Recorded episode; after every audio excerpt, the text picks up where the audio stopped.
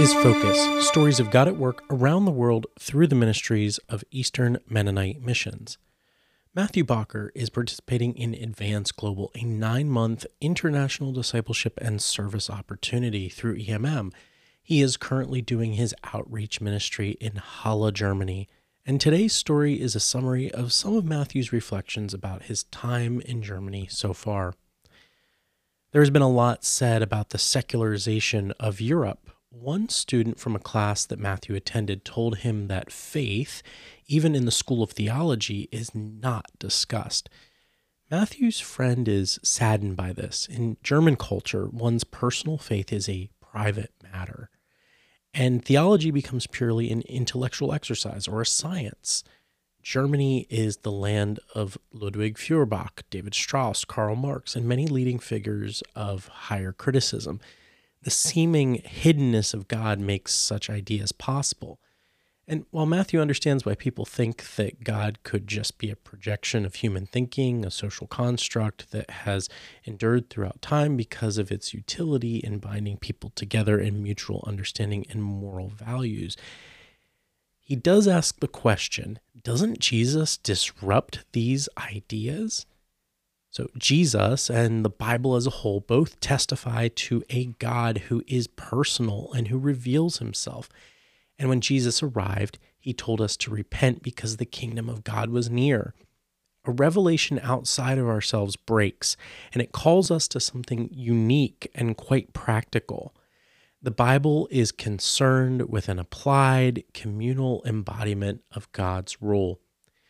Biblically speaking, we know God only when we live out the revelation that we've received from him, whether in creation, at Mount Sinai through a prophet, or in the incarnate God himself.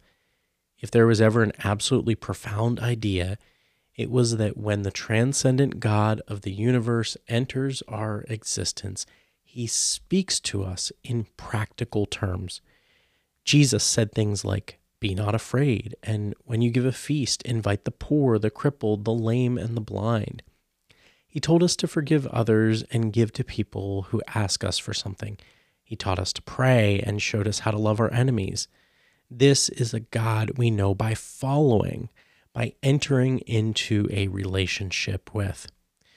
For Matthew, these thoughts serve as a reminder that whatever his many thoughts and opinions are by the end of any given day, the next morning, he wakes up and he's faced with practical life to live.